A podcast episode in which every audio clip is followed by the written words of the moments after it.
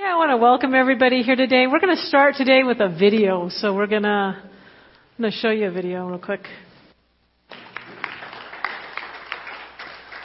I like that clip. Um, when the last, let's see, four years ago, I started getting my counselor degree. And I hated these things in counseling class. They would do what they called fish bowls, where you had to sit in front of your peers and either play the client or play the um, the therapist or the counselor. So I hated that because I did not want to one expose who my my issues, and two, I didn't want to expose the fact that I had no clue what to do with other people's issues. Um, so we, I would try to play games. Um, so I would nor, I would pick the most what I thought dysfunctional person there and and throw on them the worst case scenario, just so that they would focus on the person's um, problems, the person that's being the counselor. they would focus on their ability, not ability to handle that situation. Or I would, as a counselor, just disconnect. So if I was playing the counselor and I was listening to someone give me their problems, a lot of times the professor in the fishbowl would say, stop. And she'd look at me and she'd say, Jackie, where'd you go? Where are you? And bottom line, I was totally disconnected from the heart of that person. And over the last four years, I've, I've questioned why is it that I feel so disconnected with adults? I chose to work with kids. I think that's a gift. I know that's a gifting within me is to work with kids. But another motivation to work with kids was the fact that I, I related differently with kids than I did with adults. And there are several reasons why. I started looking at this and there's, there's two, there's one thing that we need to really realize. And that is the fact, as a group, we draw, our drive is for connection. We want connection with others. We want to be able to feel and be included and belong to a group. We know this is true because we have Facebook and social media. Uh, Facebook has been one of your biggest growing industries, and it's all about human connection. But something really interesting about Facebook is the fact that when I'm on Facebook, I only highlight what I want to highlight, right? I only want to complain if I want to get the right attention for complaining. Or you're like me. You stalk other people's pages, and when you see a connection, you like it. Right? Because you're still trying to connect, but part of you says, no one's really interested in what I have to share. So a lot, we're looking for connection, but a lot of times we're disconnected. And if we look at our society today, we're even more, I think, disconnected than we've ever been. We have more addiction. We have more eating disorders. We have more uh, mental illness than we ever had before. I was listening to the guy, my daughter was showing me a clip, and it was a guy that knows about current culture and where we're going as a culture of people. What his view is, in the future we're all going to work in cyber worlds. So we create our avatar and our persona, and we actually go on dates in a cyber world, or we actually communicate with people in a cyber world. To me that's scary. Because I think that's going to bring more issues as we go on. So why is it that we avoid connection when we want it the most? First thing is shame. Shame is a type of feeling that makes you want to hide. Shame disconnects you from people. One example I could think of that is obvious was, was when I was in college. When I was in college, I, I went out on a date, and this date had his brother and his girlfriend, and we decided to go to a restaurant late at night. As we were on the date, I remember thinking that my date's brother's girlfriend, I remember looking down on her. I thought she was vapid. She was an airhead. I thought she was silly. I just, I really had judged her in my mind of who she was. So we ate. We're walking out of the parking lot. We see this group of, of guys, probably in their 20s. There's probably about five or six of them. And they looked at my date and they said, what are you looking at? My date in return responded with a smart remark. Next thing you know, we've got six of these guys punching and kicking my date. They had him on the ground, they're kicking him in the ribs, they're kicking him in the face, and to my dismay, I froze. I just froze. I just sat there and watched. Finally, the girl that I had judged jumped in front of them and said, stop, don't. And in response, the people that were kicking and punching, they got up, got in the car, and left. My date was okay. His face was swollen, his eye was swollen shut. But I have carried the shame of that night with me for the last 30 years. I woke up the next morning and I was ashamed of myself for freezing, for just standing there and doing nothing. And what I noticed was because of that shame, I began to distance myself from that person and eventually break off the relationship. And it was due to shame. And I have carried that shame with me for the last 30 years. In school, now we, we practice lockdown drills. When I was in the 80s, I don't know if you guys remember this, but we used to practice nuclear um, attacks. You know, we get under a desk, head between them.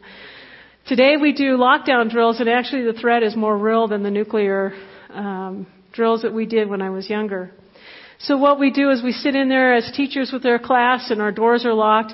But in my mind, I go over and over and over again of what my response would be if we had an intruder.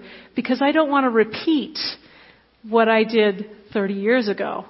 Because I've carried this and it's been such a strong piece of shame. And only recently did I decide to cast it off and forgive myself for that. So shame is a huge part that keeps us separated from other people. We don't want people to know that we've done terrible things. We don't want people to know some of the things that we've made mistakes on. And so we don't share that part of our lives. I've also think sometimes in, in church, we run into a lot of shame because sometimes I'm mad at God. I'm mad at Jesus. And we're supposed to always love Jesus regardless what. So how do you say that in church uh, without feeling shame that you, when you're told to love Jesus at all times? Do we ever share all of that? That's how bullies at school control others around them. They shame them. And I see this on a daily basis where shame is a tool that bullies use in order to subvert different children within the playground. I, I stand outside and I do recess duty and I see kids stand, sitting by themselves. And whenever I see someone sitting by themselves day in and day out, day out, you know there's got to be something wrong there because there's an unwillingness to connect to others. So I always try to seek those students out and find out what is the basis for their loneliness and for them wanting to be um, not accepted. The other thing that keeps us disconnected from others is comparison. We love to compare. When we first have our children, we take them over to the doctor and we bring them to the doctor. What are the first thing they do? They measure their length and their weight and then they pull up a chart and they say, your child is on the 90th percentile, either on too big or too small, and then we start worrying because they, of the comparison that we have with our children. Um, this last week, I went to a school concert, and I love watching the school concerts. I always volunteer to go as the teacher in charge, and we had a school concert this this uh, last week of first graders, and there were four classes of th- first graders, and they were given the task to dress up like barnyard animals. So we had one class; they all dressed up like little pigs. Another class, they all dressed up like chickies. The other class was sheep and then we had cows. And it was really interesting to me to see the creativity that each parent used in order to make their child resemble this animal. And you could see the audience. I was looking around the audience and you could see the parents. And you know what's going on in their minds? You know what it is. My costume. Oh my gosh, I wish I would have remembered to put this in my costume. Or how come I didn't think of those socks? So we're constantly comparing ourselves with others. One reason why I chose to work with kids is because it was too painful for me to sit and compare myself to adults. It was a very painful thing for me and I constantly did it. It was like a movie in my head going over and over and over again. I would look at people and look at the way they were dressed and always I would suffer in comparison. I was always the one that was putting myself down when I looked at others and said, man, if I could only be this way. If I only could do this. If I could only do that. If I could only be and on and on and on. And we justify it by saying we're competitive or we want to be the best that we can be. We hear from our parents when we're younger that we can be anything we want to be in the whole world and we need to shoot for the stars. And then when we don't reach the stars when we're adults, we feel like something happened. We don't feel like we're enough. So we disconnect from society because shame comes in and we decide this is a shameful thing that I've wasted all of these resources that were given to me. But we have to consider when we compare ourselves with others, it's not a logical comparison. Intellectually, it doesn't make sense. When we look at our lives, we look at what makes us. When we look at the decisions that we make daily, I was um, silly enough to try to Google how many decisions does a human being make per day. Well, I don't know if you can quantify that. I, heard, I got anything from 3,500 decisions a day to, you know, five. But what we know is our brain takes in only the stimulus that it can handle. So that's the first decision. What do we take into our life? From that information, how do we make decisions? So on a day to day basis, we are making decisions to go one way or the other. I could make on my way to work to do a shortcut to work and miss an accident that I could have been in, right? Or I could maybe have not made that mistake and been in that accident. We all make decisions. I could decide to say hello to someone, not to say hello to someone, to say a word to someone that may be valuable. I could run into tragedy and respond to it in different ways. And I could either dis- respond well or not respond well. It's just still a part of my life. I talk to kids when they come in because I deal with discipline a lot and sometimes I get criticized by the way I deal with discipline because I think people want me to put the hammer on these kids. And you look at these naughty, naughty kids that come in, and you can't believe some of the things they've done, like start waste can, uh, trash cans on fire, or something you know that's pretty, um, pretty bad. And they come in, and we talk about choices. I see you made a choice today, didn't you? I always call it choices, not that you're bad or good, but we always talk about, you made a choice today, didn't you? And this choice didn't go very well, did it? So I talk about choices because choices either take us one way or another. We look at our backgrounds, we know we come from all different socioeconomic backgrounds, different, different ethnic backgrounds, different thoughts, different parenting. Whew, I see that every day, different parenting. Um, we have different ideals and values of what we believe in. Some of us grow up with pets. Some of us don't grow up with pets. So how do we honestly and intellectually compare ourselves to others? It doesn't make sense. When I was looking at comparison and the act of comparison with human beings, I, there's two comparisons. There's a social comparison where we compare ourselves to others, and we do one of two things we find ourselves lacking, or we desperately seek those who are less than us so that we can look better about ourselves. I hate it. Sometimes I used to teach um, um, Charles Dickens' The Christmas Story, the Scrooge story, and I, it always rubbed me wrong when you see Tiny Tim saying that he was excited he was at church. Because when people saw his disability, they would feel better about themselves because they were void of disability. And that was an outward judgment that I thought was wrong for that to be in that play. I just thought it was a horrible comparison of what we really truly are as human beings.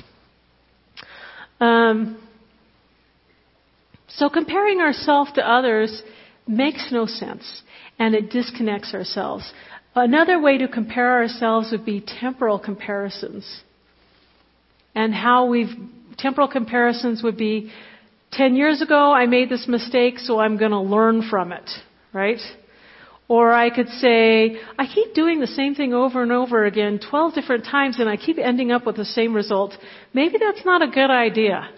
That's temporal, how we've dealt with life from beginning to end. The other thing about social comparison that is interesting is when you compare yourself to others, you end up hating your past. For example, you'll look at those families that are doing well financially and doing well econo- economically, or maybe chose like the perfect, I don't know, provider or whatever. And you compare your life to theirs and you start regretting things that you did in the past. For example, I'll look at friends who are doing very well financially because they started early. They started early in life on a career and they're, they, they invested wisely. They kept their credit up. And I'll look at that and I'll think, man, if I wasn't such a poor student in college, which I was a poor student in college, I would have gotten a better job out of college and I would have been farther along the way financially. And so I hate my past. We all have pasts. And we all look back on our pasts with regret in some ways. We're kind of like these guys right here. We look back on our past and we want to divorce ourselves from our past. We want to be able to not be tainted by the past that we have or infected with what we've brought in our lives. So we dishonor our past. Instead, we should be looking at our past as a research project.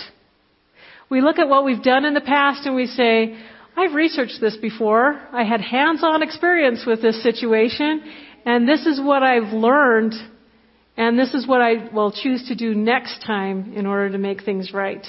So we should honor the past regardless of where we come from. Instead, what we end up doing is we end up exaggerating ourselves. We end up exaggerating things that we've done in the past. We end up exaggerating our importance or we hide from others. And we don't want to explore and talk about our past. So when people ask us, about our past, well, oh, let's just talk about the future. We don't want to give ourselves to any to others. The other thing we do when we compare and when we look at our past life, we want to protect our children because we don't want them to go through the same pain that we went through. And we're actually teaching our kids not to have a research paper. And I see this every single day with parents who hover around their kids, making sure that they don't feel pain, making sure that they don't have complex problems to solve unless they're there to do it with them. I see parents holding their eighth graders' hands to the class because they don't want anything to happen. They want to be able to protect their child and, and insulate them from, from bad things or bad social issues.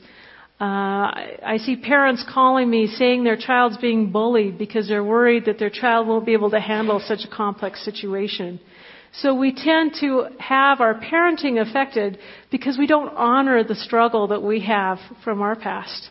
We don't see that the fact that we're still here after everything that we've been through shows that we have an incredible sense of resiliency, an incredible sense to be able to grit our teeth and move forward.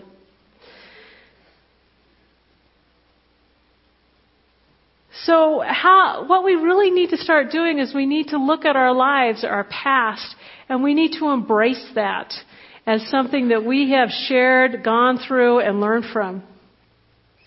So I knew this was the case, but I was trying to think, what Bible application, how does this apply to Christians and why is this relevant for us today?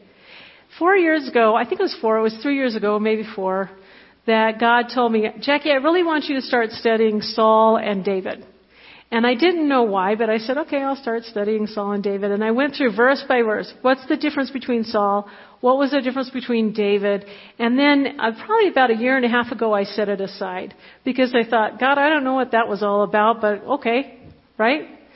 And, and one thing I want to encourage you is if you hear from God to study something, you'll never know when you're going to use it. Some, I think sometimes we live in that fast food society where we say, um, when am I going to use it, God? I've studied it all, now I'm ready to go. And it was actually almost a year and a half before I started seeing application for what I learned. So when I was thinking about this, I was going back to my Saul and David study. And I started thinking about the Ark of the Covenant. Now I am really embarrassed to tell you this, but, well I'm not really embarrassed. Yeah, kind of. I didn't know what the contents of the Ark of the Covenant was. I mean, you hear about the Ark of the Covenant, but a lot of times they don't focus on what is the content inside the Ark. So I looked. I knew the Ten Commandments were in there because, you know, you see that in the Ten Commandments and, you know, you talk about that. So we know those tablets are there. I did not know, however, that the rod of Aaron was there. so I read that in the in in the story, and I said, "Hmm, wonder what the rod of Aaron is all about. Why was that rod so important?" So I started digging a little deeper, and I found that the rod of Aaron is the same rod that when Moses came up to the Pharaoh, when the Pharaoh says, "Well, I have magicians; they can do the same type of tricks." So the magicians threw their rods down on the ground, and the Pharaoh and, and those rods turned into serpents. And then Moses grabbed Aaron's rod, threw it on the ground, and it was Aaron's rod that was the serpent that ate up all the other serpents. And I, I guess I just thought that was Moses' rod that they did that with. The other th- idea about Aaron's rod is when they were in the wilderness, the 12 tribes of Israel were disputing amongst themselves as to the um, as to whether Aaron was fit to rule. In response, Moses tells all of the, the leaders of the 12 tribes to grab their rods and throw it in the tabernacle. If by the next day one of the rods blooms and sprouts, then we will know who's fit to rule. So they all threw their rods inside the tabernacle, and then the next day they walked in the tabernacle, and sure enough, Aaron's rod was the one that blossomed into almond flowers and almonds. And so it was a sign that Aaron was fit to rule. So Aaron is from the tribe of Levi, and he was from the priestly tribe. I didn't know that. I didn't realize that the rod was um, was in there. When you think about that, though, it's kind of cool because you think rod is a sign of authority. You give a shepherd their rod in order to rule their sheep or to lead their sheep. You give kings their scepters. You always see those pictures of kings holding their scepters, which is a rod, and it's a sign of sub, subvert, um, uh, submission. Yeah, to try to have authority to rule in over people. Uh, so I started thinking about this and I thought, but Aaron's rod blossomed. It had fruit, which means that Aaron's ministry shows that he has fruit. And the Ark of the Covenant has a rod in there that produces fruit. The other thing in the Ark of the Covenant was the gold vessel that had the manna from heaven, which shows God's provision, God's blessing, God's increase, God's prosperity. So we have this ark that is full of God's Word, God's leadership or our leadership and that's a fruitful leadership and the abundance and blessing of God. And the one thing that I knew about the Ark of the Covenant, it's the thing that they took in battle. So you know when I teach the kids, it's the Ark of the Covenant that they bring out in Jericho and cause the walls to fall down. It's something that they always brought out when they needed the glory of God to come in and fight their battles. When I was looking at the comparison between Saul and David, Saul used the Ark of the Covenant, but he used it in battle. So he brought that Ark out so that he could subdue a country. He could subdue a people. He could conquer a people and take their lands in a lot of cases. It was through violence that Saul used the Ark of the Covenant. When you look at David's account, David probably did a little bit of that as well, but when David was finally established king of the, of the country, and he was establishing his reign, he decided he was going to bring the ark into the, the city and place it back in the tabernacle where it belongs. And it even mentions in the Bible that Saul never did this. Saul never decided it was important to bring the Ark of the Covenant into the city of David. David thought it was important. So David starts, I could just see this. He starts up his establishment as king. He's got his advisors. He's got his men. So he gets his advisors together and they decide what's the best way to bring the Ark of the Covenant back in. It's like planning a big party. And he gets 30,000 of his men, which shows might, because a lot of times if you, you know, in battle, the more men that you have, it, it shows might, right? He gets uh, a cart because back then in processions when you bring something important into the city you use a cart right so he brings a cart he gets an oxen he brings two guys to help stabilize or to walk beside the ark and one's name was uzzah whose name actually means strength so he's showing strength when he goes and gets that ark he's got 30,000 men he's got the oxen he's got the cart he's got strength which is uzzah next beside the ark. And they grab the ark and they start bringing it back into the city until they hit this threshing floor. When they hit the fresh threshing floor, the ox stumbles and Uzzah reaches up to grab the ark and stabilize it. And in response, he dies because he touches the ark and it strikes him dead. David does what all of us would do. You're planning a party, you have 30,000 people, 30,000 witnesses, and this is not going well. This is not going like planned. So he does like we all do. He gets angry and he blames someone. And it says he was angry at God. Don't we have some of those feelings sometimes? Things go well and God should be on our side and I've done all my humanly efforts to get that to work and it doesn't work and so I'm going to blame God. I'm going to feel ashamed. I'm going to disconnect myself from God and I'm going to walk away. So he disconnects himself from the glory of God that's in the Ark of the Covenant and he walks back to the city of David. But here's the thing that is different with David. David realizes that he's going to do a temporal comparison. He doesn't do, oh man, I'm unworthy. Look at all these other people that could have done a better job. I'm not enough. David does something different. He does a temporal comparison. And he says, what did I do wrong? What did I, what, what could I do differently in bringing the ark? At the same time, he's hearing that this ark was given to the house of Obed-Edom, I know that's hard thing. He gave it to that house and they're becoming wealthy and prosperous. He says it wasn't the ark and it wasn't God that caused this to happen. There's something that I did wrong and I know I can do better. So we started talking to, um, uh, started researching, started talking kind of like we, we do, and he found out that in order to get the ark someplace, you have to have the tribe of Levi to come and get the ark and to transfer it. And I thought, what's really special about this tribe of Levi as I'm digging a little deeper? And I find that Levi, the tribe of Levi, was actually the tribe that did the priestly duties.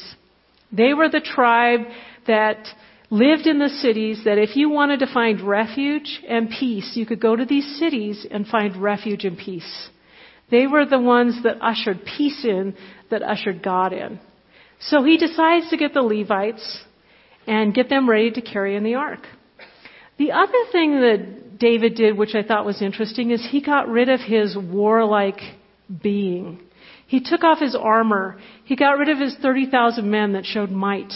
And he wore an, an ephod, or, an, and uh, that's like this. Uh, uh, that's like this vest that they wear over.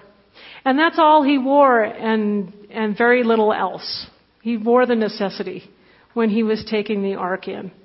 So I think what David decided was he was going to take off his, what made him famous really, his armor and his warlike quality. He was a different king at this point. He no longer had to conquer. He no longer had to prove himself as a, as a warrior. He was in a different place. So he took all of that off he put on the ephod and danced while he was bringing in the ark to the city. And he was successful. The ark came in. He, he um, brings it into the tent that they prepared for the Ark of the Covenant, and he feeds his people. Only to go home to his wife Michal, who was very angry with him. She was mad that he was dancing before common people. She was mad. She was looking down on the people and she was angry because he was not being kingly. She was comparing him to others. She was ashamed of him. And in response, she disconnected herself from her people and her king and her husband, and it says that her life from then on was not fruitful. So I'm thinking as Christians today, how does this apply? How can we take this lesson that David and Michal and find uh, more of a fruitful life or be relevant today? And I started thinking about this. What is the ark? The ark is the presence of God. It's the glory of God that we carry within us. But he tried that. He could he tried that two times. He tried it one with the might of men and with a pretense of his old warlike persona, and that showed death. It didn't show abundance. It didn't show fertility. It showed death. It wasn't until he decided to escort God's presence, God's glory, in a priest-like way, um, with him being practically naked in front of his people, that he was successful. I looked up what an ephod was because I thought, well, that's interesting because why would you mention a certain piece of clothing? It's got to be kind of relevant to the story. I found that an ephod is what priests wore, and you know, we I think I've always known that. But throughout the Bible, there's also another reference for ephod, and it's a receptacle. It contains something holy. So when you think about how great that vision is, that here's David and the only article of clothing of value that he's wearing, when he could have worn all the priest, kingly robes, priestly robes, whatever, the only article of clothing that he's wearing is something that could be a receptacle honoring a holy thing. And when you think about how God is with us, He honors everything within us. He sees us as holy. And David wasn't perfect wasn't perfect by any means. He made a mistake. He killed a guy because he made a mistake. But yet he was still being honored by God as someone holy, someone worthy, and someone that was enough at the time. Then we look at how he came into the procession. He came in wearing nothing. Out of all the things that he could have worn, out of all the pretenses that he could have had within the crowd, he decided to go completely, practically naked. And this was his comment to Michal. He says, I will celebrate before the Lord. I will become even more undignified than this, and I will be humiliated in my own eyes. But by these slave girls you spoke of, I will be held in honor. And Michal, daughter of Saul, had no children the day of his death. So David realized that in order to reach his people and in order to bless his people with the presence and the whole, the glory of God, he had to step down and be with his people and be with what they considered the lowliest of low people to connect. He, his interest was to provide connection, not disconnection. So how do we think about this today? When I was thinking about some of the um, the past life, and I'm just talking about my own Christian walk and some of the experiences that I've had over the past 20 years. I was thinking about how I may have looked to others being a Christian. I actually was the one in that video that was peeking through the hole with the sandwich trying to draw the little silver lining and solve everybody's problems. I wasn't relevant to that person that was struggling and hurting. I was smug. I was uh, hiding behind a um, non-fruitful perspective of Christianity. And I was not effective. I did not have a flourishing Christian connection with people that I worked with or people that I hung out with. It was unsatisfying for me, which was probably why I chose to, to work with kids, because that was satisfying. I did connect with kids because there was no comparison. I could be as silly as I want to. I could listen to their problems because a lot of times advice wasn't advice with kids. You just hug them and say, it'll be a better day tomorrow. I was with them. And what I realized was I was not as good with adults as I was with kids. And I needed to start working on that. Think about over the past 20 years some of the stuff that we've had um, in the church. One is spiritual warfare. I started thinking about spiritual warfare and I thought, that's interesting. We have, I know I have in my past done spiritual warfare. I'm going to to face the, the darkness of the principalities. And my view was that I was going to move the darkness out of the way so that the lightness can shine. And that was a warlike approach to how I was going to meet others to, to bring them to Christ. So actually, in all actuality, I was in war with the people that I actually wanted to bring love to. Because when I looked at someone and I saw that they have problems. One, I tried to solve their problems, so I would give them my advice. And when they weren't behaving, I became angry and started doing warfare against them. It was a totally Saul approach to Christianity. We worry so much about uh, fighting principalities and fighting the darkness that we actually distance ourselves and disconnect ourselves to the actual problems that people have out there. We look at people and we say, not, not we, I could say I am looking at people and I say, or I used to, I would look at people and I say, man, you just really aren't behaving. Or I'd look at our city that when they voted the different rulings that we had, the pot places, I'd say, oh, that's darkness coming in. We need to call upon, we need to fight against those forces of darkness. And what I was actually doing was taking a Saul-like approach, warring against the people I actually wanted to love. I was looking down at the tower, judging those for the decisions that they've made. Now I'm looking at it a little differently. I'm thinking, if I were to take a David's approach, I would show more vulnerability within myself.